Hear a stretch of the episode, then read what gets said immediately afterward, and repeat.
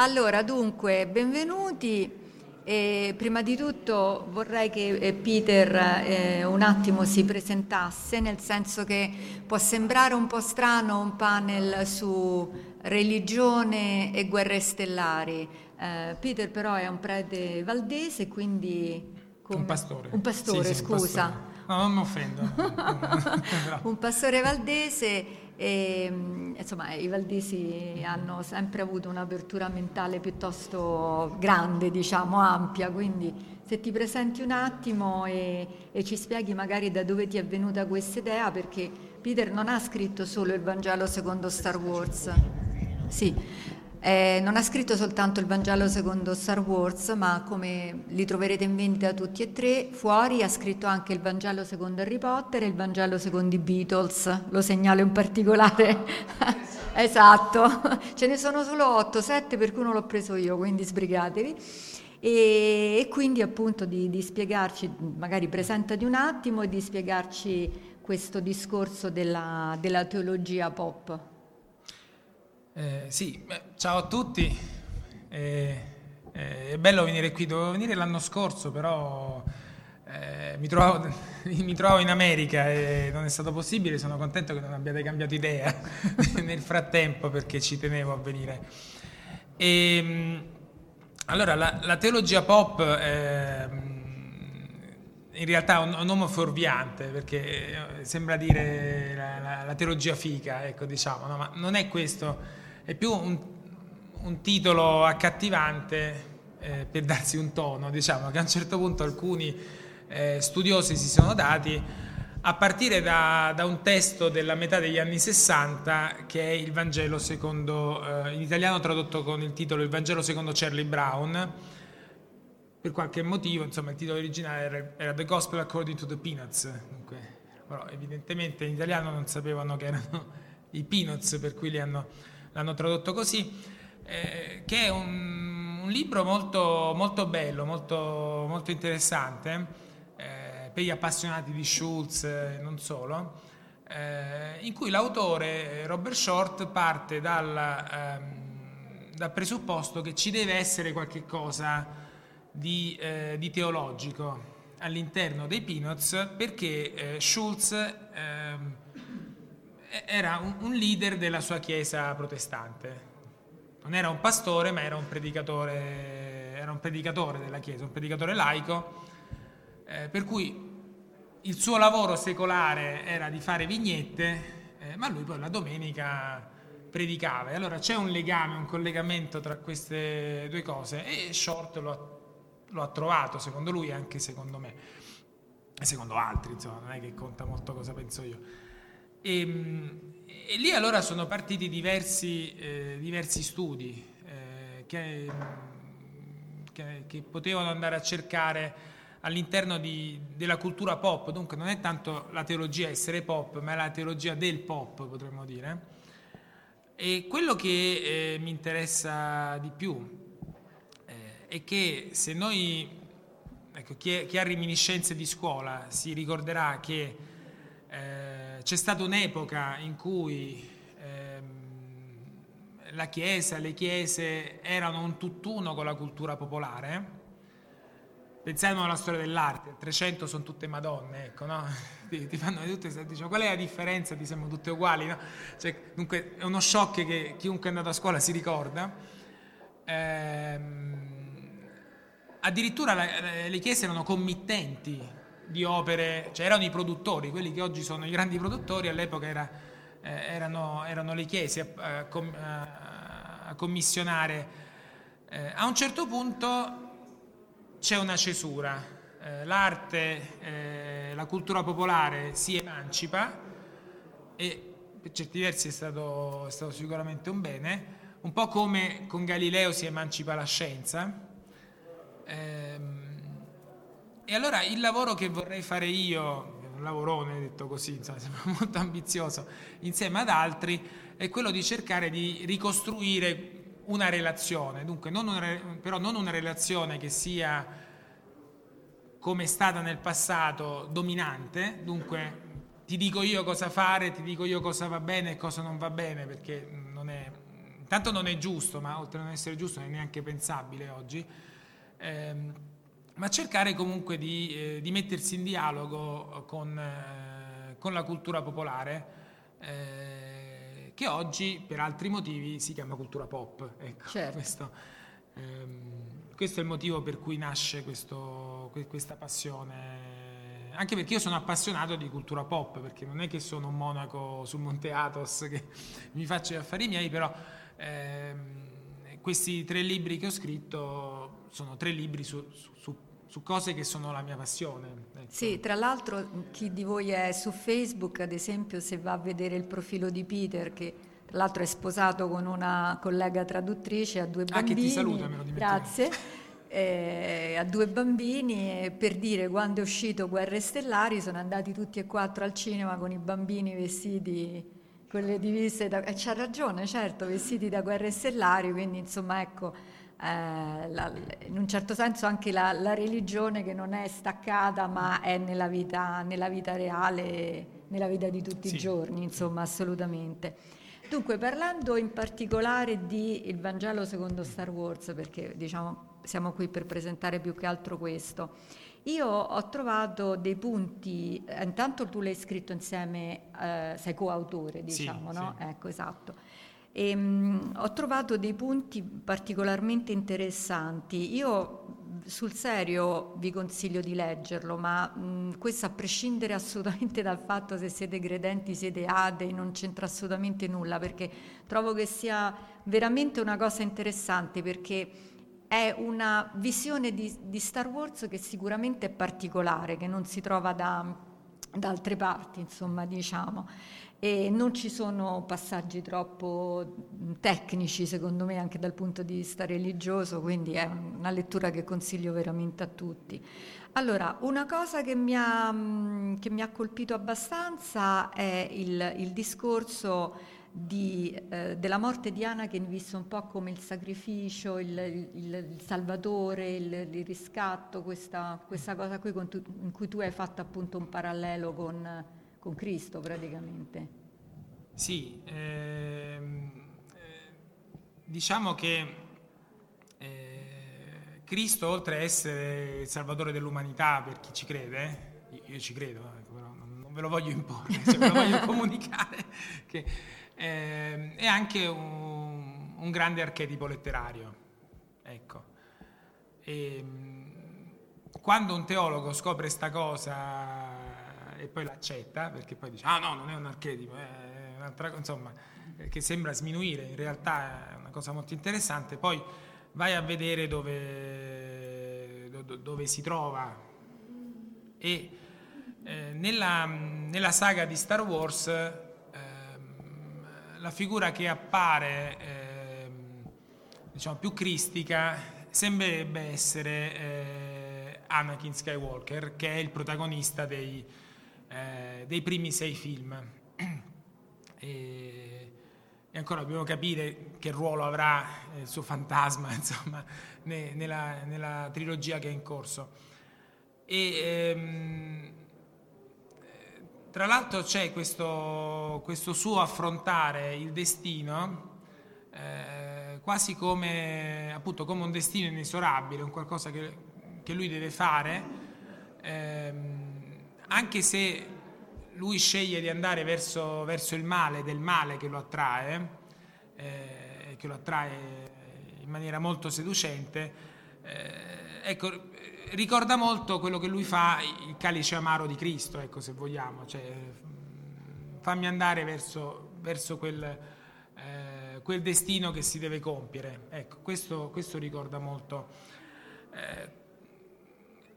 C'è anche l'altro aspetto interessante, anche se narrativamente discutibile eh, o deprecabile, possiamo dire, eh, del, de, dell'autoconcepimento di, eh, di Anakin, che, che, è una delle cose che più ci fa storcere il naso, non come teologi, ma come, ma come fan della serie o fan di una buona storia, eh, dove eh, Anakin viene presentato quasi come, appunto, come Gesù, cioè nato da, da madre certa eh, e poi generato da questa, dalla forza. Eh, E, la forza ha dei, dei, legami, anche se non si identifica, eh, perché, perché, Lucas eh, è molto bravo a non, a non trasporre una teologia particolare, una cultura particolare nella saga. Lui vuole fare un lavoro quanto più universale possibile. Si atten- attinge da varie, sì, da varie fedi da varie, e da varie tradizioni. Eh, per cui la forza eh, per un, uno spettatore occidentale ha dei legami, dei punti di contatto con lo Spirito Santo. Dunque Anakin è generato dallo Spirito Santo nel ventre della madre. Ecco, questo dunque è anche un'immagine. Però quello che, eh, che poi ecco, fa saltare, perché quando pensi di aver capito tutto, invece poi scopri che c'è un particolare che ti fa saltare tutto, eh, è che Anakin non, non riesce nel, nel compito. Lui pensa adesso faccio io, comando e risolvo tutto, no? eh, lui propone a Padme di, di, essere sostanzialmente di redimere l'universo, ecco, anzi non l'universo ma la galassia. La galassia. E, ehm, e in, questo, in, questo, fallisce. E nella trilogia originale eh, lui si presenta, viene presentato come eh, Darth Vader, che ha un'assonanza con Dark Father, dunque col, col padre oscuro e allora la, lo schema trinitario ti salta, perché certo. ma come? Ma lui non era il figlio. Ecco. Eh, e scopriamo che poi il figlio ha un altro ruolo, un ruolo da, da redentore, eh, anche se il ruolo da redentore del figlio eh, poi viene portato avanti grazie all'apporto fondamentale del padre. Ecco, per cui eh, quando si, si, fa, si, ha un approccio teologico a questi testi o a queste, um, a queste opere, eh, bisogna stare attenti a non incasellare, perché non si può incasellare. Sono delle suggestioni, ehm, anche al rovescio, cioè capire perché questa storia a me dice qualcosa. Dice qualcosa perché io quando ero bambino andavo al catechismo e mi raccontavano queste cose e dunque quando vedo questa storia qualcosa nel, nella Ritrovi. mia coscienza ritorna, certo. mi quadra, ecco potremmo dire. Eh, dunque ecco, sì, diciamo, il senso della teologia pop è anche quello di, eh, di contribuire insieme ad altri studi, ad altre eh, discipline alla comprensione dell'opera, ecco, anche questo è eh, uno dei, degli obiettivi. Certo. E, um, un altro aspetto che eh, appunto eh, ricorda, cioè si, si, può fare un, un paragone con la, ehm, diciamo con la, religione, è il discorso anche del male, no? mm. In un certo senso, se noi pensiamo a Palpatine, è come se in, quasi incarnasse Satana o comunque il personaggio, diciamo, diciamo negativo. E, ehm, e tu hai eh, scritto in questo libro una cosa che io trovo molto giusta e che se mi ricordo bene, perché è tanto tempo che non leggo, ma si ritrovava nei Vangeli, è la capacità dialettica che usa Palpatine per raggiungere in un certo senso i suoi, i suoi scopi, che poi ti ripeto, mm-hmm. è tanto che non li leggo, ma se mi ricordo bene era anche una caratteristica del Satana dei Vangeli cattolici, diciamo, no? Sì, cioè, sì, de- della... La, eh, co- diciamo... Il convincere le persone con la dialettica, parlando con... Ma ne- nella, nella, Bibbia uh, Satana entra in scena subito, sì. diciamo, entra in scena eh, sotto forma di, di serpente eh, e e la domanda che fa, insomma, il senso del discorso che, che Satana fa a, eh, ad, Adamo, ad, Adamo, ed Eva eh, è eh, ma vogliamo ragionare su quello che ha detto Dio. Dunque, apparentemente è un discorso innocente e questo tra l'altro è un monito su tutti a tutti i teologi, perché il primo teologo nella Bibbia, il primo che dice discutiamo di quello che ha detto Dio è Satana. Ecco, dunque quando uno approccia questi, questi argomenti deve, deve, stare attento. E, ehm, ed è molto seducente, ecco, riesce con la dialettica a, a convincere eh, anche il Satana che si presenta... Gli altri due posti importanti dove si presenta è nel libro di Giobbe, che è addirittura il libro più antico del, eh, della Genesi, dove, dove Satana appare come eh, quasi un ministro di Dio, viene presentato. Eh? Ehm, vorremmo dire l'avvocato del diavolo, ecco. Eh, Dio si compiace di questo Giobbe e Satana dice sì vabbè ma se, se, gli togliamo tutto secondo te sarà buono lo stesso, no? E addirittura frega Dio in qualche maniera, ecco, dunque è un personaggio particolare. Eh, e poi lo troviamo nelle tentazioni in Matteo, eh, nel Vangelo di Matteo, eh, eh e tutte le cose che dice, la caratteristica di Satana nel, eh, nella, nella, Bibbia, nel Nuovo e nell'Antico Testamento, è che Satana sostanzialmente dice la verità. Questa è la cosa sconvolgente. Eh, quando dice Gesù, ah ma se tu ti butti dal pinnacolo vengono gli angeli a prenderti, non è, che, non è una cavolata. Certo. Cioè, dice tutte cose, se tu vuoi queste pietre si trasformano in pane. Vero. E, e dunque e c'è l'aspetto della, l'aspetto della, tentazione che lega Palpatine e, e il personaggio di, biblico di Satana. Anche perché tra l'altro la tentazione del lato scuro in Star Wars è sempre più forte rispetto a quello che è la tentazione del lato sì. chiaro, diciamo, della forza. E, e poi qui si, si interseca, diciamo, la, diciamo, il quadro mitologico biblico con, con, quello che è stato il quadro storico, eh, perché a un certo punto l'imperatore diventa, il lato scuro diventa la legge, il lato scuro diventa l'ordine. La legalità. E, come dice Anna Arendt nella Banalità del male, eh, lei dice forse i tedeschi non hanno riconosciuto eh, il male del nazismo perché di punto in bianco si sono trovati a essere tentati dal bene. Perché se il male è la regola, ti deve tentare il bene e non sei abituato a essere tentato dal bene. Ecco, certo. Ecco, questo è certo. nel, nel put purri che fa Lucas che mischia un po' tutti, tutte le storie, tutti i piani. Poi ehm, tu eh, dici in questo libro che in Star Wars le azioni eh, dei vari personaggi sono eh, più che altro, ehm, cioè i personaggi sono spinti più che altro o da paura o da speranza. Mm. Però eh, la speranza intesa appunto non in senso diciamo religioso come una liberazione operata da Dio, ma più che altro come un atto di fede. Eh, sì, ehm, nel senso che la, la speranza, eh, quando noi in, itali- in, italiano usiamo la categoria della speranza, eh, è una categoria un po' ehm, scaramantica, cioè, speriamo che va bene, cioè, è più una frase buttata lì. Ehm, mentre invece da un punto di vista teologico la speranza è è certezza, cioè, è, è, la speranza, cioè, la certezza che primariamente che ci sarà un futuro, poi come sarà questo futuro, se c'è il paradiso, questa è un'altra questione, ma diciamo, la struttura è la speranza è che ci sarà un futuro.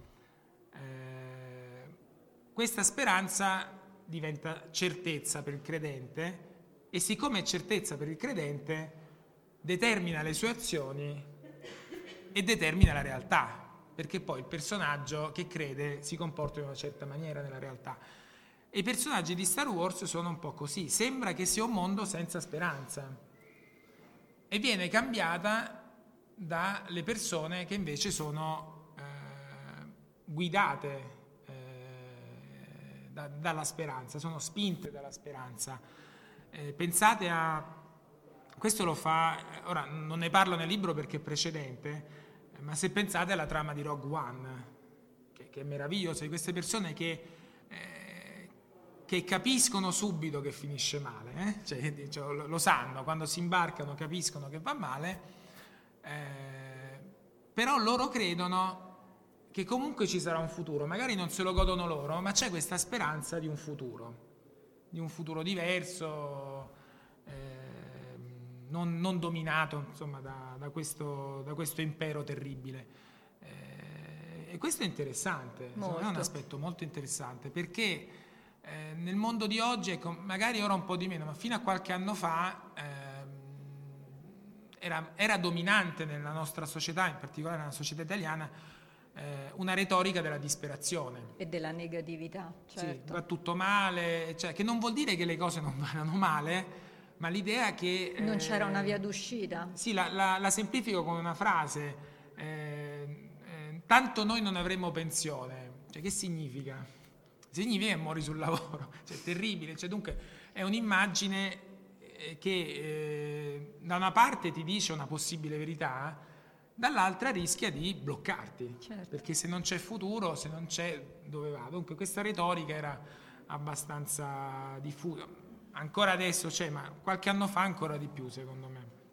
Poi un'altra cosa che mh, credo colpisca tutti quelli che, che, vedono guerre stellari è il famoso che la forza sia con te, sì. no? che in un certo senso può essere visto quasi come una benedizione quando, sì. quando viene detto, insomma. Eh, e... Sì, è, un, è, una benedizione e, e, ci sono due cose da, da dire. Allora, una è che eh, appunto l'espressione la forza sia con te è un'espressione detta solamente dai buoni, sostanzialmente. Ecco, questo, ehm, mentre chi è nel lato oscuro non usa il congiuntivo che apre al futuro, alla possibilità, eccetera, ma afferma. Afferma, sì. La forza, eh, tipo dice, la forza è potente La forza è potente in te. Cioè, dunque, A, la forza sia con te, il contraltare, la forza, la forza è potente in te, la forza è potente in lui. Eh, e, e, questo, insomma, io non, non so esattamente come eh, sviscerarlo questo, però mi sembra una, una differenza interessante. Eh, come se la, la certezza, l'affermazione eh, appartiene al lato oscuro, mentre il dubbio appartiene al lato, al lato luminoso, la, alla luce. Eh, e forse però questo si inserisce nel, nel, nel, nel filone del fantasy, ecco, dove ehm, se c'è un qualcosa pieno di dubbi è proprio il fronte dei buoni. Sì. Cioè, il fronte dei buoni nel fantasy basta guardare eh, la banda improbabile del Signore degli Anelli, fanno ridere, noi, noi ci emozioniamo, ma se prendi sì. un respiro, li guardi e dici ma questi ma chi sono? L'armata Brancaleone. Non cioè, hanno ecco, speranze, pensi. Persone senza... E invece proprio loro, quelli più improbabili, quelli pieni di dubbi, riescono a portare diciamo, il messaggio positivo. Eh, mentre la certezza, eh, la certezza granitica, eh, dove eh, è tutto, la forza è potente in te, oppure eh, compi il tuo destino, cioè non c'è niente da fare, perché il tuo destino è quello e tu quello devi fare, non hai scelta eh, quello è nella dimensione del male. Questo io lo trovo molto interessante, sì. anche da un punto di vista etico. Anch'io. E, per... e poi c'è l'altra cosa. No, no, dimmi, no, no, dimmi tu. E poi c'è l'altra cosa che però non, non, è farina del mio sacco, ma è stata eh, comunque citato. Eh, durante una chiacchierata con. Eh, io avevo appena consegnato il libro e durante una chiacchierata, un, un incontro interreligioso con, eh, con, il rabbino di Palermo, eh, ci tenevamo per mano intorno a una fontana, insomma, queste cose che fanno preti, insomma, queste cose un po' bizzarre. Ehm, per, cosa fai per la pace? Ti tieni per mano intorno a una fontana.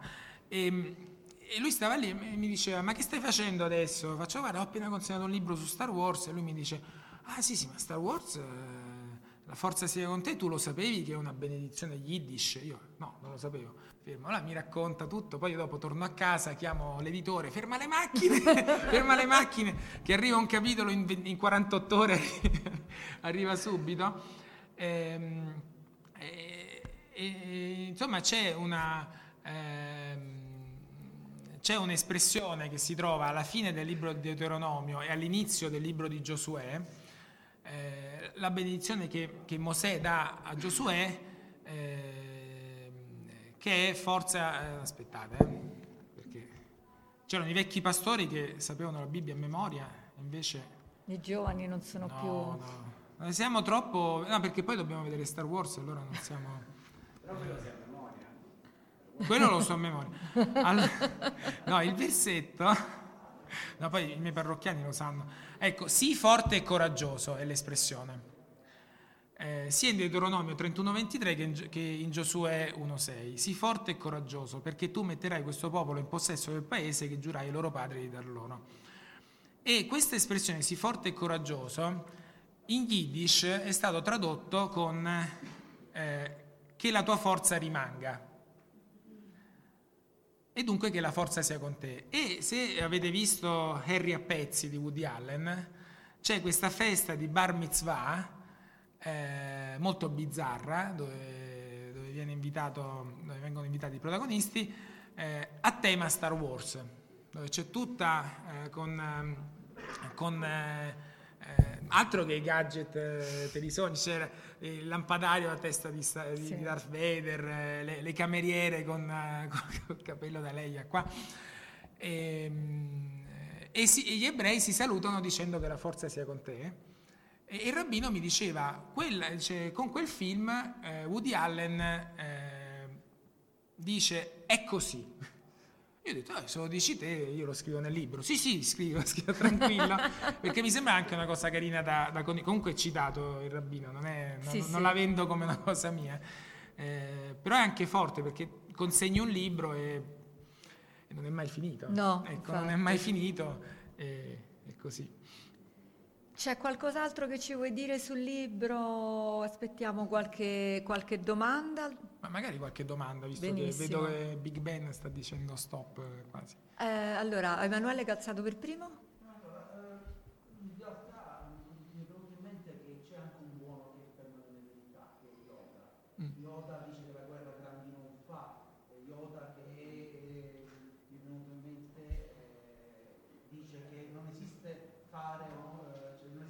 Fare ma o non fare. E sono cose che, che attingono anche a altre filosofie mm. buddista, cioè altre mentalità. Quindi alla fine eh, ognuno, ebrei, cattolici, mm. buddisti, non so altro, eh, magari forse anche musulmani, sono, vedono qualcosa. Quindi eh, sono valori universali alla fine, cioè, sì. indipendenti dalla religione, sono valori etici più che religiosi. Ma allora, ecco, qui, qui le domande sono due, nel senso che Ehm, allora, eh, Lucas eh, ha un'idea, un'idea folle che stranamente gli riesce, eh, che è quella di prendere le idee di Campbell, eh, che, che, scrisse l'uomo, l'eroe dei mille volti, ehm, e disse scriviamo la storia per tutti. Cioè, se esiste un eroe mitologico per tutti, in tutte le, le culture, cioè, cerchiamo di scrivere una storia per tutti, per cui ci sono elementi di tutte e eh, il mio tentativo non è quello di mettere la bandierina, ma è quello di dire quale volto vedo io, ecco. E poi magari io non vedo l'ora che arriva il musulmano e mi dice quale volto ci vede lui, e così con la scusa ci prendiamo un'aranciata magari, ecco, non, sì. ecco con, un'aranciata, ecco. E, e, questo dunque è la, l'aspetto. E dal mio punto di vista quello che mi colpisce è che eh, eh, le ultime parole di Gesù nel Vangelo di Matteo sono eh, andate a battezzare tutti i popoli fino, della, eh, fino, ai confini della terra. E questo i cristiani non sono riusciti, a parte la violenza del battesimo imposto, questa è un'altra questione, ma i cristiani non sono riusciti a raggiungere l'universalità. Cioè, comunque sia, oggi quando si parla di cristianesimo si parla di una cultura o un insieme di culture, ma non, non è una cosa identificabile con l'universalità. E poi ti trovi di fronte a eh, persone anche se vogliamo improbabile, ecco, anche la, eh, John Rowling è un personaggio improbabile se pensiamo, una depressa che comincia a scrivere, eh, che invece hanno il segreto dell'universalità, cioè scrivono una cosa che eh, commuove, tocca il cuore, parla, eh, dunque eh, Rowling, Lucas, eh, i Beatles, ecco, tanto al ragazzino in Iran quanto alla, alla signora in Nicaragua. ecco, cioè, e, e questo, questa è la cosa che a me affascina, comunque un po' il, la, la, voglia di scoprire questo segreto dell'universalità. E, eh, e quindi aveva ragione John Lennon, cioè, certo, lui aveva sempre ragione, anche se poi cambiava idea il giorno dopo, però aveva sempre ragione. E, eh, però il, il, discorso del... Eh, Ah sì, ecco, di, di Yoda che afferma, eh, Yoda è uno che afferma, però eh, non ha sempre ragione. Cioè, questo è interessante anche. Eh, I Jedi, e questo appare più chiaro nella, nella trilogia prequel, no?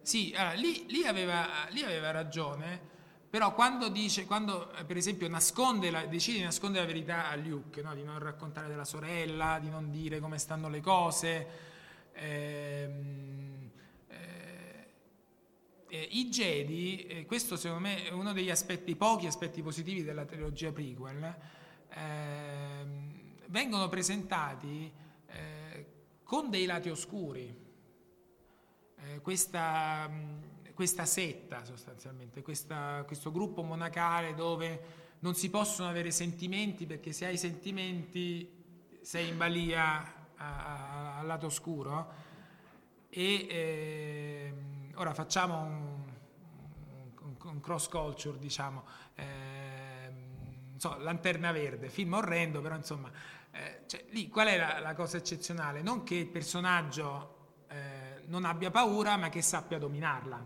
che sappia superare la paura.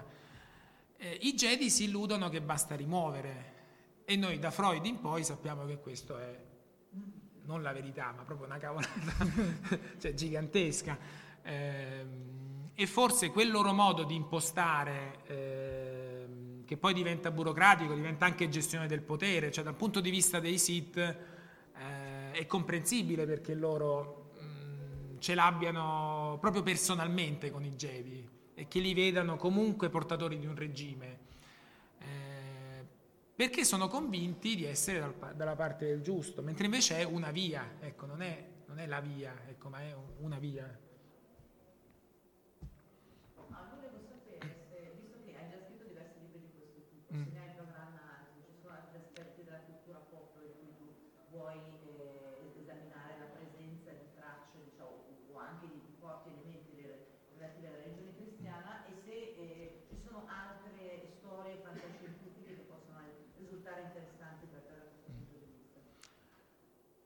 Ma allora i progetti sono tanti perché la mente è confusa e insomma e gli interessi come, come, i vostri sono, tantissimi, per cui uno vorrebbe fare ma è sempre più difficile focalizzare.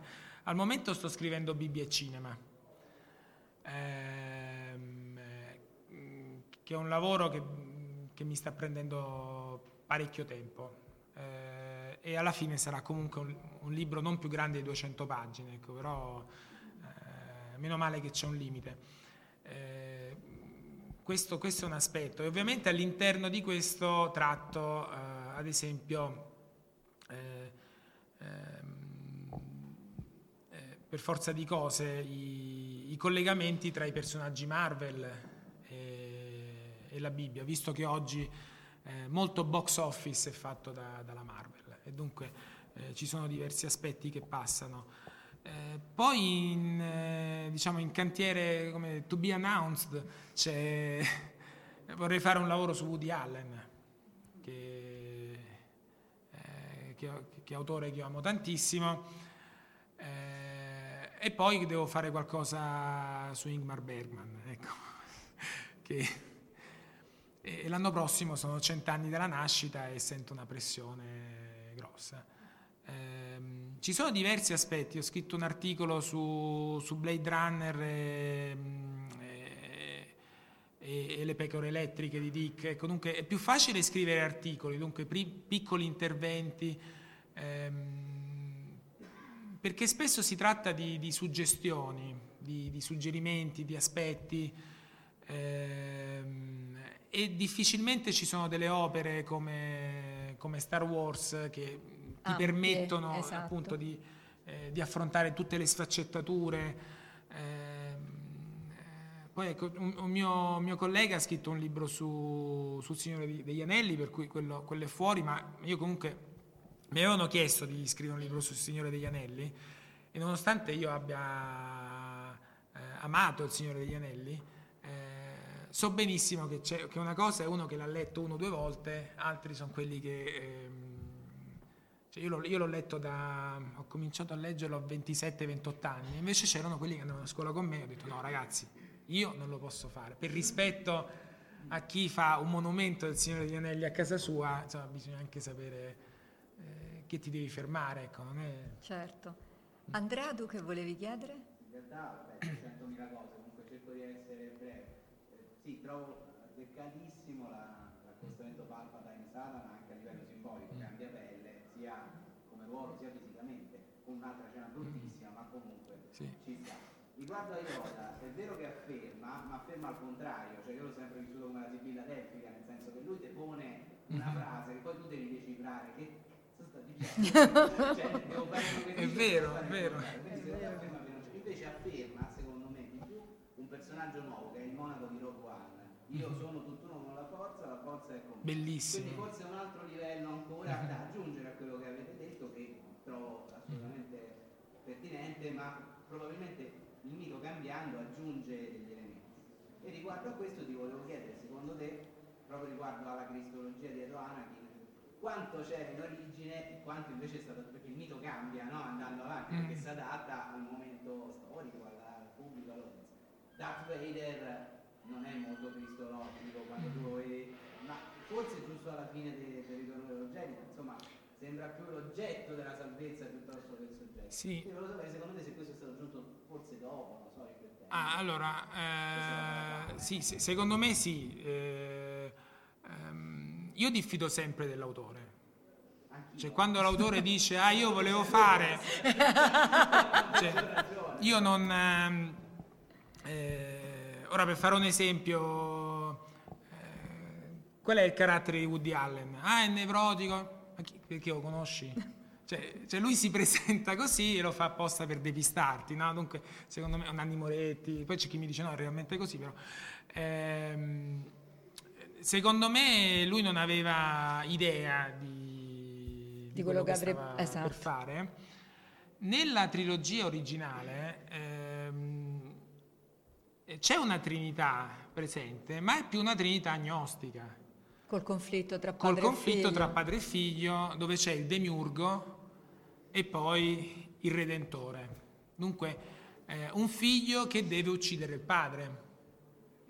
Ehm, eh, e questo ancora, infatti il mio preferito è l'impero colpisce ancora, perché lì proprio c'è il trionfo della, della missione, c'è dove, que- questo finale aperto, angosciante, Ehm, che poi viene, eh, viene cambiato dal, eh, nel, nel ritorno dello Jedi, dove, ehm, dove il figlio non uccide il padre, ma diciamo lo induce al suicidio, potremmo dire. Sì. Ecco. sì, sì, sì, ma guarda che bella tromba delle scale, ecco, per esempio. E, ecco, secondo me era più una trinità agnostica, ecco, proprio come, come struttura.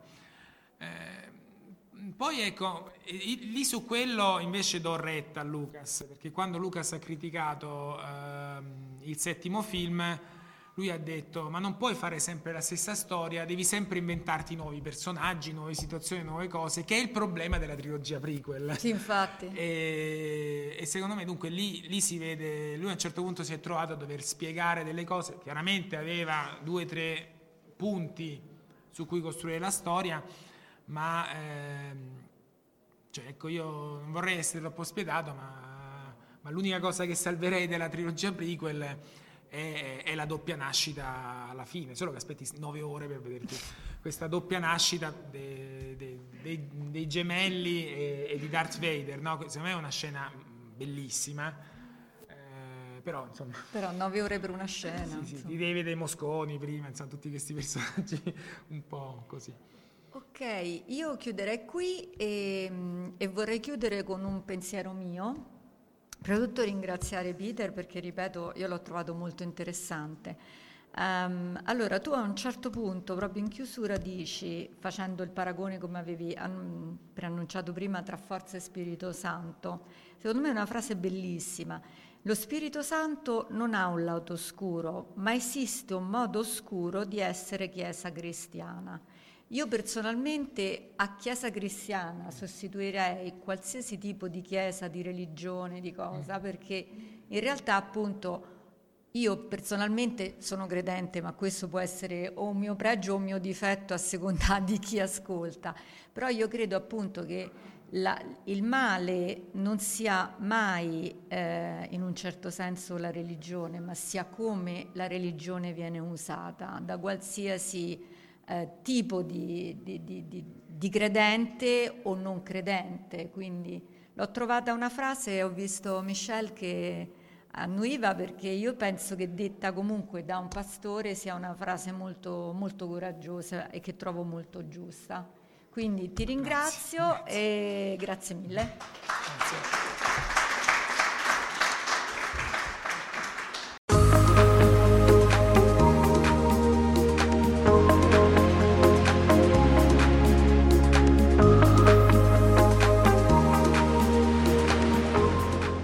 Ciao a tutti e tutte, mi chiamo Mark Older, sono l'autrice di Infomocracy, un thriller politico di fantascienza che, che sarà pubblicato in Italia il luglio prossimo. Saluti ai ascoltatori di Fantascientificast, vi prego di venire il 7 maggio al Developer Center di Napoli oppure il 9 maggio all'Università di Salerno per partecipa- partecipare in una conversazione sul tema di come l'informazione influenza la- le nostre scelte e i nostri sistemi politici. Venite numerosi. Vi aspetto.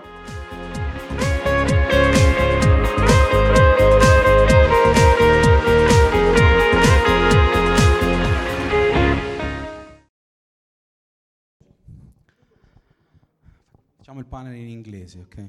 Perché c'è l'ospite Lavie Tidhar. Ok. Okay, thank you everybody for being here. Um, most of you know me, I'm Francesco Verso, and I have the pleasure to present a panel on Chinese science fiction together with uh, Lavie Tidhar. You probably know the guest of honor of this uh, convention because Lavie has been uh, one of the first person to meet live the science fiction uh, authors and editors back in year 2000, I guess. And so he has some something to tell about about it. And of course, uh, Chiara Cigarini, that is the um, translator from Chinese to Italian that is working with us on the uh, science fiction anthology that we're going to publish in the next month. So. Um, I have been uh, interested in uh, uh, what's going on in the world of science fiction, apart from the usual names and, and languages. And I've come across this big movement that it's uh, now growing and growing year after year, thanks to uh, the person that I really want to, to personally thank, that is Ken Liu, that is really the bridge to the um, English culture for, uh, for Chinese language. And thanks to him, I've come across a lot of stories um, of Chinese authors that both represent the old age and the new age of, or the new wave, as they've been called, of science fiction. Um, the next one, ah sì, scusa, no, lo faccio io. Eh, eh sì, mi sono son incartato.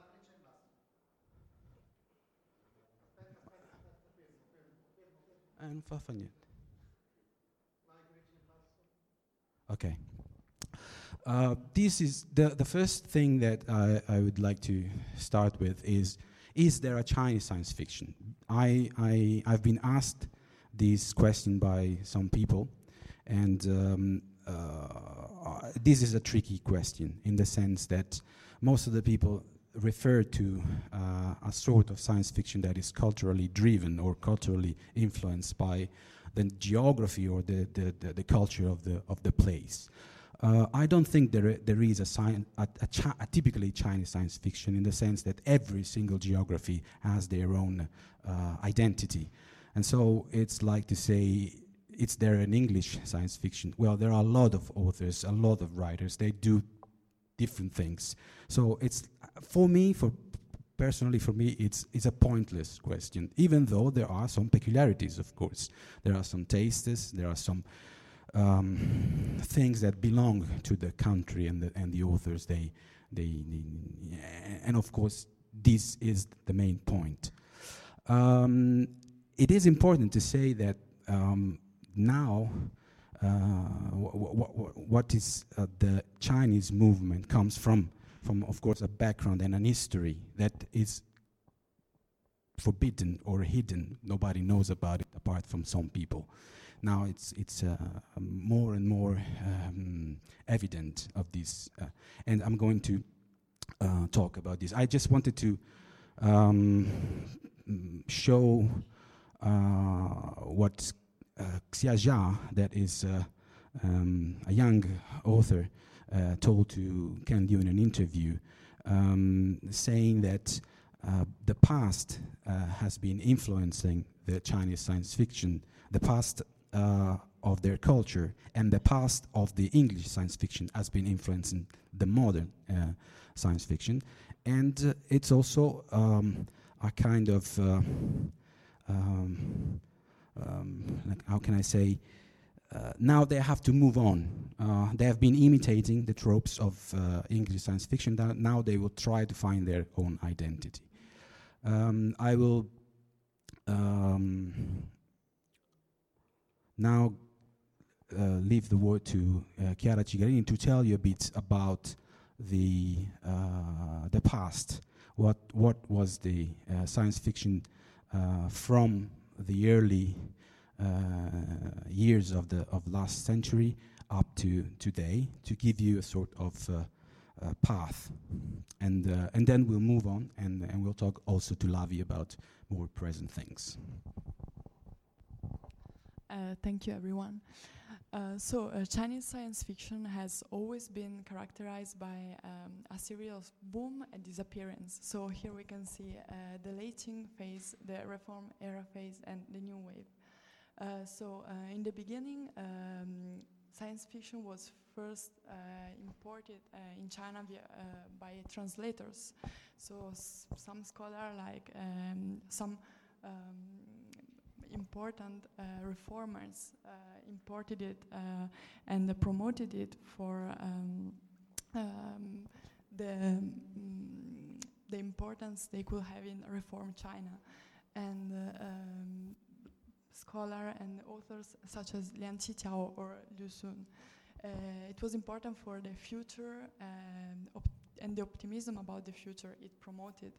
And uh, that lasted till uh, during the um, May 4th um, um, literary uh, reform um, defined literature uh, mainly as a realism, so that uh, the first wave came to an end and uh, for mm, like many years uh, like very few uh, literature was published um, and it was um, mainly under the Soviet influence.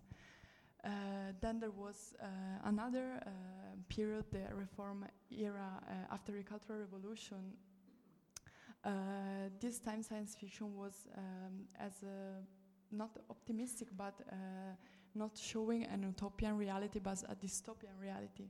And uh, uh, it lasted till it was like um, accused by spiritual pollution by the government. So Chinese science fiction again had like almost disappeared. Uh, till the, um, the, the, the, new wave uh, when um, uh, thanks to the internet as um, a new platform to, for spreading like uh, new stories and uh, promoting new authors um, characterized the like the um, the the emergence of this uh, new wave uh, that was was called Lonely Hidden Army, and that uh, Wei Song defined um, as characterized by utop like utopian but mostly dystopian view of reality uh, and uh, as a representation of the um, invisible that beneath Chinese reality. So um, now we are in this new and uh, latest phase uh, that has never been so like uh, um, full of experimentalism and uh, of interesting ideas and also subversive sometimes. So that's the history. Thank you. You want to say something about this, um, um, your experience of uh, Chinese science fiction, and then we'll move on to the big authors and just to, to, to point out your experience with it. Well, I mean, uh, do I use this? do I? Yeah. Just pick it up. Sorry.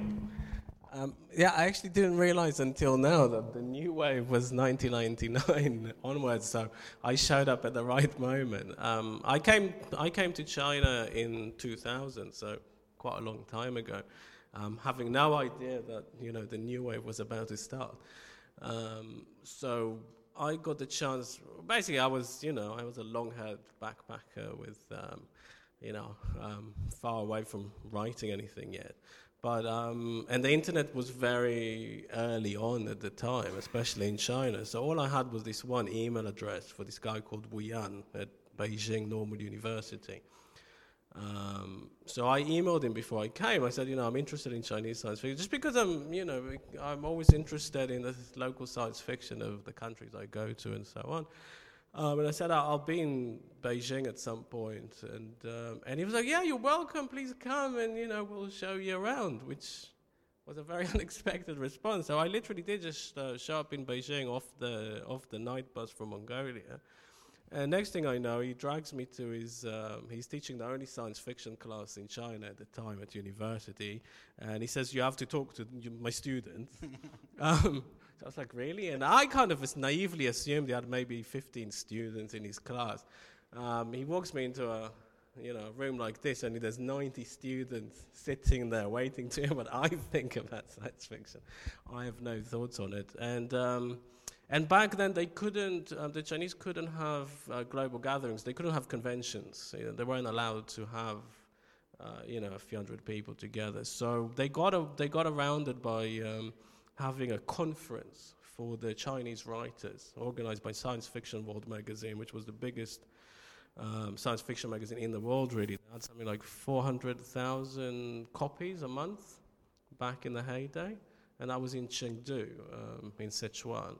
So I got to go there and meet all these young Chinese writers. The, there was a guy called Liu Cixin, who no one ever heard of, who was, you know, two years away from publishing a novel, and uh, uh, is now up for the Hugo Award for the millionth time or whatever. Um, so that was really interesting, and, and, there was definitely a sense that something was happening. For me personally, because they were so hospitable to someone they've never I had nothing to do with it, or you know, and they welcomed me and they, they showed me everything. Oh, back then as well. So the only way they could have this conference, imagine this convention, uh, you would have to start every morning with a speech by the party representative before you can move on, which I remember is very, very long and very, very boring. Um, I assume speeches in Chinese that I, I, elected not to have translated. Um, so I don't think they do that anymore. Um, a part of me wishes they still did. Hopefully.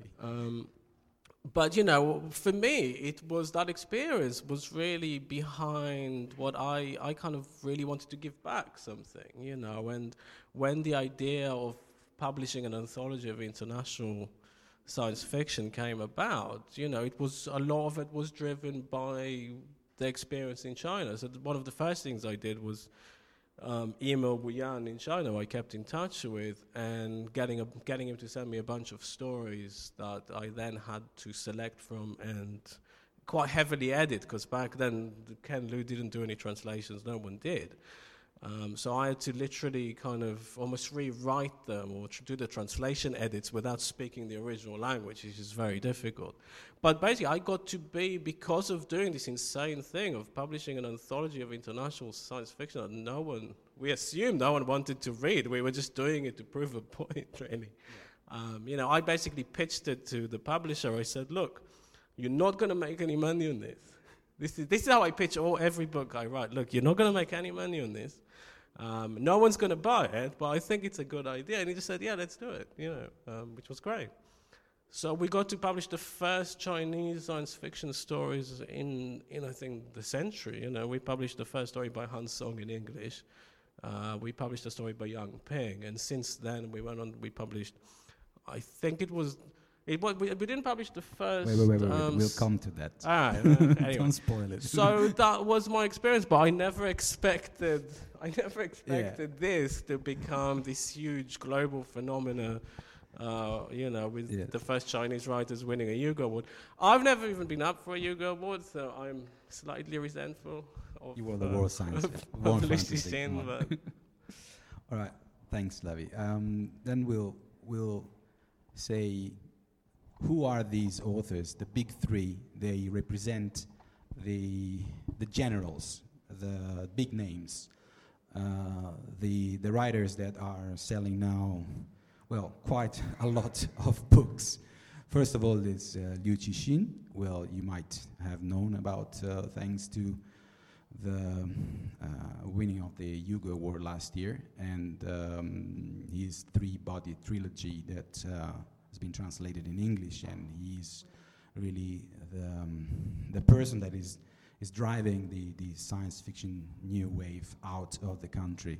Then there's Wang Jinkang. Uh, sorry for my pronunciation, it's really bad, and Chiara is teaching me to, to say something. Um, is, I, I don't think he's been translated in English. Uh, there are some translations, but they're made just for, for the titles. And then there's uh, the other one, Han Song, uh, which I've, uh, I really appreciate. Uh, let's say uh, Han Song is, uh, yeah, you can consider the Kafka of China, and this is, you know, kind of quotes or com- anyway, the way of calling them and to, to make them understood by us. But I've, I've, I've read some short stories. I, I'd like really to translate them in, in Italian. And um, the, the, to, to, to try to, to say Liu Cixin is really hard science fiction, even though he has been uh, writing so many books that he has a range of, of themes that he, ex- he explores. And the Han Song is more like political subservi- sub, uh, ser- subversive, yes, sorry. Um, um, and uh, so they, they have their own identity, their personal themes. Um, you will not find anything in Italian at the moment. Um, unfortunately, um, no publisher whatsoever uh, has an intention to publish novels. Uh, it's hard to find uh, the funds to translate these these books. Um, I will try hard. I don't know, but I will try. Uh, then there is the the four little tigers. Uh, they are the new generation, the Balinhu, Balinho. I don't know how to pronounce it, but writers that are born uh, in the 80s and they represent the new generation of uh, authors. I've personally uh, published uh, a bunch of them. The, the four little tigers are Chen Qiufan, Fei Dao, Bao Shu, and Xia Jia. Uh, I've, I've mixed them uh, for because I, I, I separate them in between male and females. So you can see there's also a couple of uh, two or three important uh, female writers. This is something I particularly appreciate. Um, um, eh, they all have their identities, they all have their preferred styles. Um, so, to, just to come back to the original question, you know, is there Chinese science fiction? Well, yes or no. Uh, they, are, they, they live in science fictional times. That's something I really want to stress. They just have to go out in their uh, city to, to, to, to experience really the, the, the transformation that we, we, we're, we're just seeing from a distance. They live it. Uh, Chiara was saying yesterday that last year there was a, such a polluted day that um, some artist went out in the city with a machine and he uh, um, took the air and with the, with the pollution he created a brick so much pollution in the air that he was able to assemble a brick out of pollution. So this is I, I, when she said, we told me that this is science fiction this is really something dystopic. Um, the other things that um, well you you, uh, uh, you have also have um, um, oh, oh, sorry uh, a critic scene and that is important the guy that Lavie met it's that guy over there Professor Wu Yan he's uh, the um, let's say, um, grandfather in a way. I want to say this in a very familiar way because he's been helping um, writers that were attending his uh, science fiction course uh, to, to become professional writers. And uh, so he's uh, growing up a generation of uh, writers. Um, we have the pleasure to publish also Wu Yan on this anthology that we're going to, to, to issue in, in a month, and hopefully he will be in Italy in, in September, invited by the Confucio Institute. Uh, the other two are Fei Dao and Xia Jia. They are both writers and both critics. They both uh, write essays, non-fiction uh, pieces on what it means to write science fiction, what it is that, that, that, that, really identifies uh, science fiction, or anyway, what it is to be in, in this genre at the moment, uh, or they analyze the uh, relationship with the past and the relationship with the present uh, mainstream literature, which um, in a way ignores the science fiction genre, but not so much as Xi Jinping told uh, in some interview that China has entered in the uh, time of, uh, of dream. And the genre that represents dreaming better is science fiction. So this is a kind of blessing for the genre. And we see that in the kind of investment that the Chinese, well, maybe not the Chinese government, but Chinese companies are doing in, uh, in promoting the export of Chinese ideas and Chinese uh, literature abroad. Um, I want to. Uh, andado. Oh, okay, don't worry. Um, then there, there is uh, the anthologies. I wanted to talk about that because uh, Lavie has been publishing um, people from all over the world, but uh, he has discovered this uh, Chinese voice, probably you know, one of the first one, I'd say. And I want to ask you, how did you get?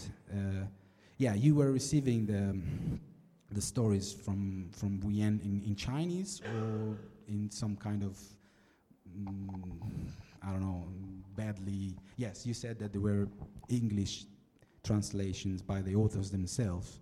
Um, and and how was the process? Well, I mean, the first one, because it was, you know, what we did kind of never been done before. Um, you know, so yeah, I got a bunch of stories um, that the authors tried to translate. When I selected the two stories, I that was probably the, the most work I did on the entire anthology was kind of trying to do translation editing on it um, which is just very hard when you don't speak the language. I think it went okay. From they, they both gave me feedback and they were very happy with it. The Han Song story is taught at universities now, which is really nice. I keep getting queries for it. Um, at that point, we also started the World SF blog, which was just an idea to promote the anthology, but it very quickly took a life of its own, and we started doing fiction through that as well. So I think the, the first Stanley Chen. Uh, story he sent he sent to me when he was looking for someone to publish his stories, um, and I took it. But I think his first story to be actually published was in Interzone, which is which is very annoying for me. But um, yeah, and I think we published the first Xia Jia, Jia story on the blog, and then later in the anthologies. But but to be honest, at that point. Um, These are the novels, but um, we'll go yeah, well, at that point, Ken Liu, who you can see over there, he really started doing this whole translation project. Um, and, you know, events quickly overtook any anything I had to do with it. Um, as I said, I was focusing on, on the entire world, you know, China was part of it. Ken, um, Ken really drove this whole thing. I mean, now it's not just Ken. I mean, we have, you know, John Chu's been doing great work with this. There's a few people who are kind of translating. And obviously, now, as you mentioned, there's a lot more money being pushed since, um, um, since uh, Liu Cixin became so successful, um, I'm sure unexpectedly to a lot of people. Um, there's a lot of money being pushed in China to promoting Chinese science fiction, both in China itself, um, which are partly with a view to movies and TV, because I think there's a movie version Yes, of uh, the, three body problem. of the three body problem coming, and also to push it um, internationally. So I'm at the position now where I don't actually have to do anything. If I want to include a Chinese story, there's too much to choose from, and it's I think from what I've seen from every country, there's an abundance of Chinese stories that I can't compare to any other country. Um, Numbers, you know. yeah, well, the, but really, it's just that sort of. But it's been such a strange thing to see evolve, and I think Clarkesworld magazine publish uh, one Chinese translation every month now. Um, you know, I did not see that. I didn't see any of this coming when I visited back in 2000. I said he didn't imagine that this guy I saw winning a, winning a, a prize there is going to win a Hugo, you know, 15 years later. So it kind of shows how much the global conversation changed about science fiction. Um, and you will be there next week, right? and, and accidentally, I'm going to be there um, a week after, yeah, next week. So I'm, I'm actually going to see a lot of these yeah, you'll see a guys. lot of this. um, which is going to be quite interesting. And Liu Cixin, I, I think I met, like I said, I think I met him 15, no, 17 years ago. So it's going to be. I don't think he's changed at all. I've lost my hair. Um, Yes. Okay. Um, I wanted to talk a bit. Well, the the this this part it's um, um, there, there, there because you you have a chance to read something uh, in Italian or in English now, thanks to these anthologies. Uh, Urania has done a couple of. Uh, of uh, books about Chinese science fiction. Unfortunately, they are all old authors, and they are uh, mostly before the, the 80s.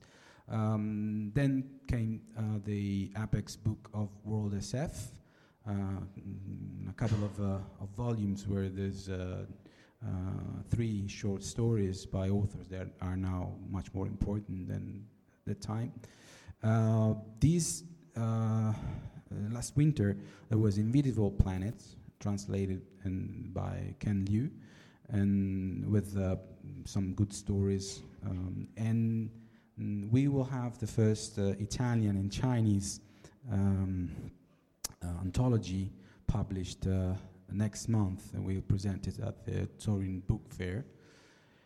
And this is, you know, the per- our personal effort to to to promote um, something that has not been done, at least since the last Urania, which is about five or six or seven years ago.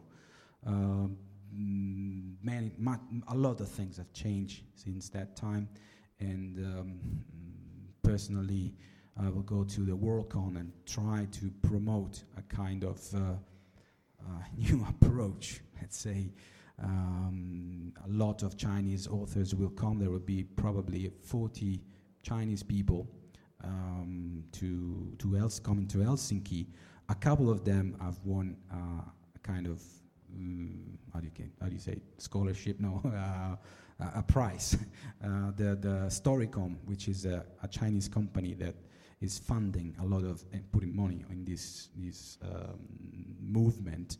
I've given 1,000 euro to a couple of uh, fans to come and participate to the WorldCon and you know bring some enthusiasm, some some passion about it, and then bring it back to China. Uh, these kind of investments are you know s- something special, something we don't see it, uh, especially in Italy, very much. Um, um, Chiara is also doing a PhD on um, uh, Chinese science fiction. I would like to uh, ask you, um, what are your hopes and what are what do you see for the future of uh, science fiction with all the authors that you know you've interviewed? Uh, so I came into s- this science fiction field only recently because uh, I did my master dissertation on uh, Han Song and the subversive power of imagination, and that gave me the opportunity to uh, meet some of these science fiction authors in China. And I found it was uh, amazing for the fact it kind of links Chinese avant-garde literature with science fiction, which I didn't know, and I'm starting to learn now. Um, and I, what I thought was great was that uh, through science fiction, uh, it was like something uh, was putting together Chinese past together with so Chinese past, that means uh, the ancient culture together with the recent past that uh, is not uh, often um, uh, treated by literature because the government uh, doesn't always um, allow those contents to be spread. Together with the Chinese present, a present that uh, is science fictional itself. So it's really interesting, but is not so, not always so clearly put it into uh, a novel. And all those things were projected into a future that, for the fact it um, isn't um, like a, it hasn't happened already, it gave them kind of the uh, much more power to freely imagine uh, new different possibilities and world. So I thought was uh, really really interesting and also uh, for the fact uh, Chinese um, in China the present uh, I mean, the future is now because the Chinese present is really science fictional. Uh, it kind of was, uh, this literature was dealing with uh, themes that, um, like the pollution theme or the uh, uh, aging population theme or the, um, for example, the education theme, um, was kind of giving the, the reader um, the opportunity to see the future, a future that will be also our future. So it will be great to make Italian reader and uh, foreign reader uh, known like this side of China that is amazing and scary at the same time, and that science fiction really provides in a really clear and unexpected way. Um, yeah, okay. I, I just wanted to add uh, a little bit. These these themes are exactly the um, the stories we're going to put into the first edition of Nebula. Uh, there is a story by uh, Xia Jia about uh, aging and how the robots are helping the the old people to not become a burden for the other generations. There's a story by uh, Chen Qiufan, and he talks about uh, the um, social network and uh, how they influence our reality. There's a story by Wu Yan about the um, university and education system in China and how that uh, mm, is driven by, let's say, unhuman, not human uh, priorities, creating a, a very st- strong uh, stress on the on the on the students to compete and to be the best among all the other universities. And the uh, last one is uh, by Liu Cixin. It's a um, wonderful story about the relationship between a father and a daughter, and uh, is an environmental story about the the the the, the way uh, um, that the, the way uh, desertification can be um, solved by nanotechnology. Um, really beautiful. Um, I would like to, well, I don't know how much time. If I want to have um, 10 minutes for the questions, if, if you want, or I shall have other questions for, for them. Questions? Yes?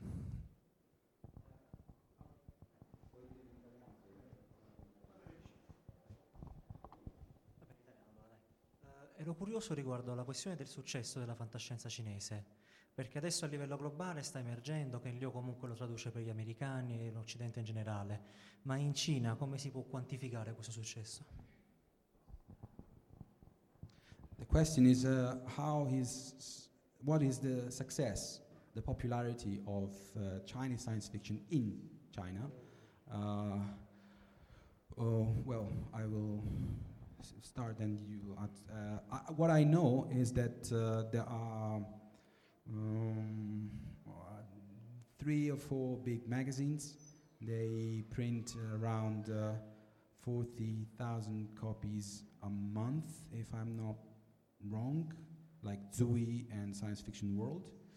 Um, this to compare to, to, to our market, where Urania, I guess, is around five to 8,000 a month.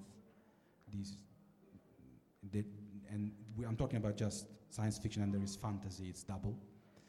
Uh, I don't have numbers on the books. It's I, I, don't know if you have numbers on the books or the success of of, of, of how many copies or what's going on. so I don't have numbers. Uh, I only know that uh, I mean thanks also to, to Liu Cixin. Now uh, he's considered yeah is called the Big Liu. So it's now um, I mean, it's really, really famous. Uh, film is being has has been done already.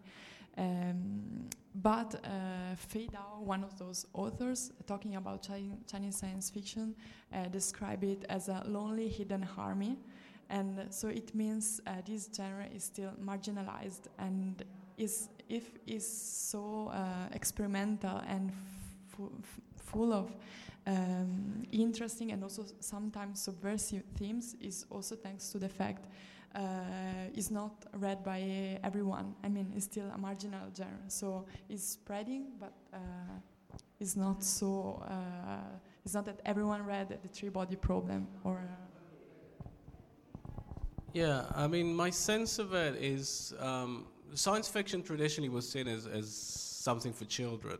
And you know, most of the science, what, what we, when we talk about the history of Chinese science fiction, uh, which is about a century long, most of it was for children. And I think it's still very much seen that way today. Uh, most of the readership of the magazines is teenagers, you know, it's young. Um, when I was there, the magazine, obviously it was before the internet, so the magazines did quite well. I think Science Fiction World had a readership of you know, they said 400,000 copies in circulation and maybe 1.5 million readers, which is a lot. It sounds like a lot to us, but obviously in the context of China, 1 point, even 1.5 isn't very much. Whereas Wu Yan told me that when a novel came out, it might have 3,000 copies. So not actually a huge difference. Um, I don't know. I know that it's becoming more popular now. I know they're trying to develop more talent, but yeah, I get the sense it's still very much a sort of uh, a marginal, a specialized, shall the we, potential we say, field. Well, I think the potential they're looking for is more can we make this into a computer game or a film that will make a lot of money, not necessarily. Uh, uh, you know, the book is just a delivery mechanism. I think that's that's globally. That's not necessarily for China. There any other questions? So actually, I have several questions. One is the science fiction, as you said many times, especially in China, is used as a metaphor to bring forward some of the problems of government or pollution and so on. Now, for instance, pollution is being recognized by the government of China and they're doing strong efforts. So these authors that uh, through their science fiction tales, try to tell something that in other ways could not be told, or try to bypass the, uh, the constraints put by the government. So by being translated abroad, do they have some problems then back in their motherland? Uh, because ah, you are now famous and you are denouncing, for instance, this problem. And the other question is for you is if you can tell us something more about your PhD thesis on uh, uh science fiction in China. Goes first? Bobby. I, I think you actually you probably know more about this than I do. Um, well, we were talking about you know the fact Han Song because he's more political can't be published on the mainland mostly. But at the same time, I don't get the sense that anyone particularly cares about. You know, he's welcome to say what he wants to say as long as he's not published on the mainland. Uh, when I was there, you do get the sense some things are out of bounds. You know, Tibet is a touchy subject, you know. Um, uh, you know, there were things like, um, well, I mean, you know, sex is probably, again, which comes from being both, a, you know, a children's genre and also from attitudes in general. I don't think you could really write, you know, very sexual scenes in science fiction back then. You know, it might have changed. I don't know what the tradition is. So there were still there were still issues, but I don't think now. I think it's it's been relaxed. I mean, you, you might know more than me Uh, about this, I- but it's been relaxed quite a lot. I have something. Uh, as I am publishing this book, both in Italian and in Chinese, I'm trying to get some communication there as well, of course. So just uh, yesterday, the contact I have with Storycom, she told me, yes, we want to announce, we want to have a news on on this big uh, uh, website, which, is Xinhua. Xinhua is a, a very big uh, platform, and, uh, and they asked me to provide them the summaries of the stories that have been already published in China, but they want to have, you know, as of course, may, probably they just want to, you know, double check or be sure that everything is fine. Saying, is there any anti-China issues in the stories you have published?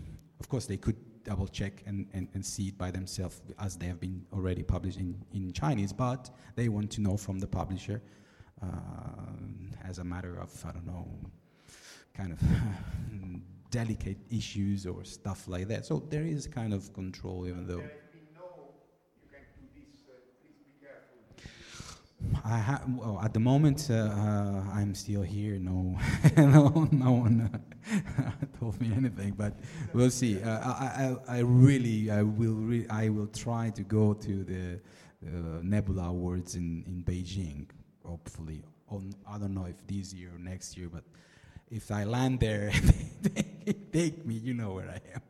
no, I, I don't know. At the moment, uh, this is the kind of thing that they asked us to before we, we publish it. Um, so yeah, to answer the question, there is some kind of control. It's not completely free, but I don't think they will make a problem as they have been already published. Uh,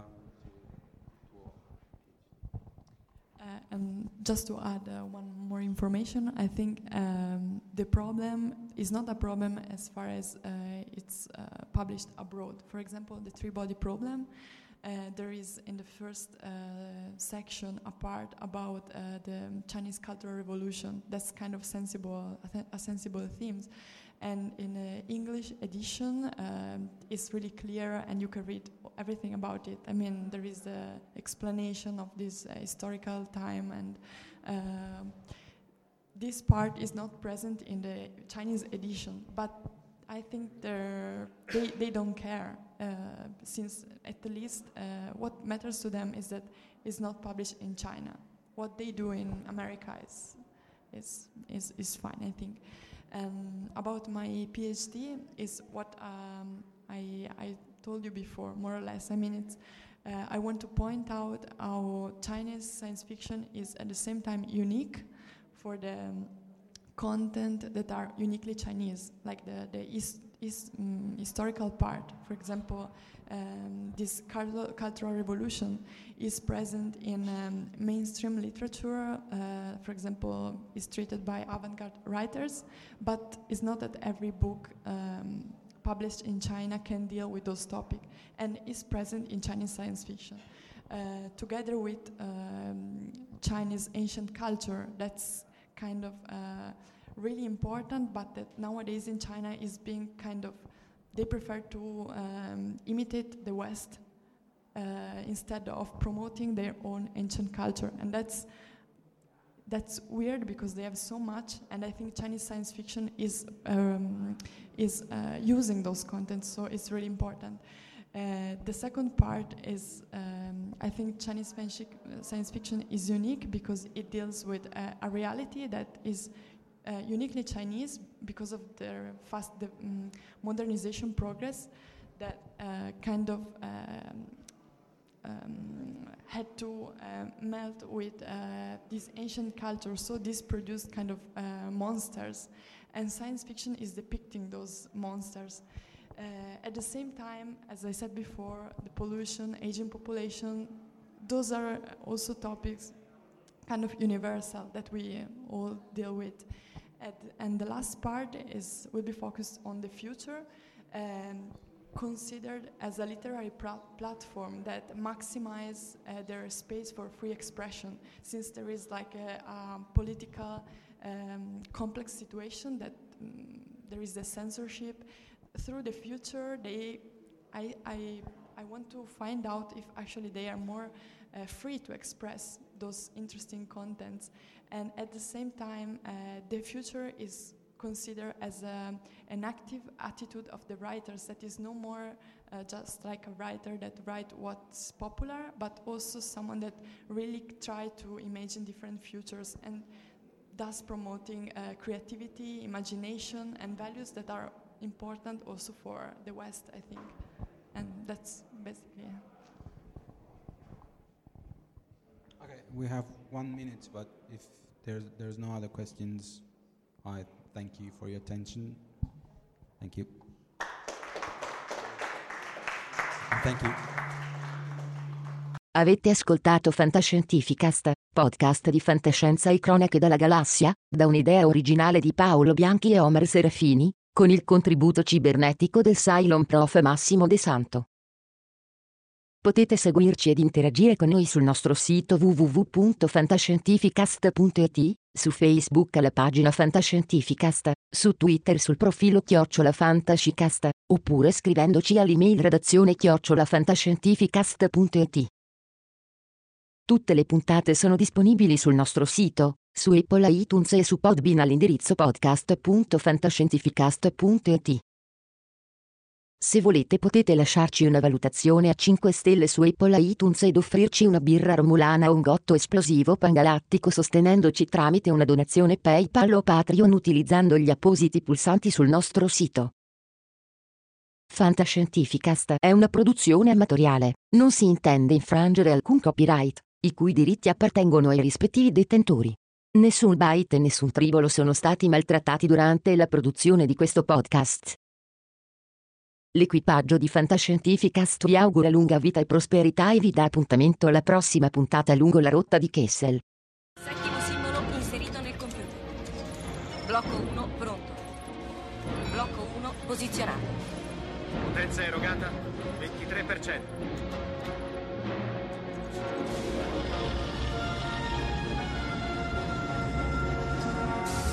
Così. Blocco 2 è pronto. Attivato. Blocco 2 posizionato. Siamo al 35%. Arme rosse, evacuare l'area intorno allo Stargate. Liberate l'area, torniamo da voi, chiudo le porte. Andiamo, sbrigate. C'era quello sotto la grande pietra. Sì. Mio padre lo trovò nel 1928. È fatto di un minerale che non si trova sulla Terra. Blocco 5 posizionato. 75%. Blocco 6 pronto.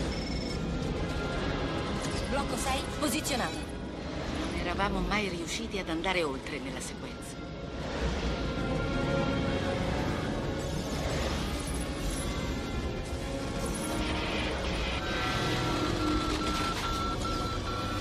Blocco 7 pronto.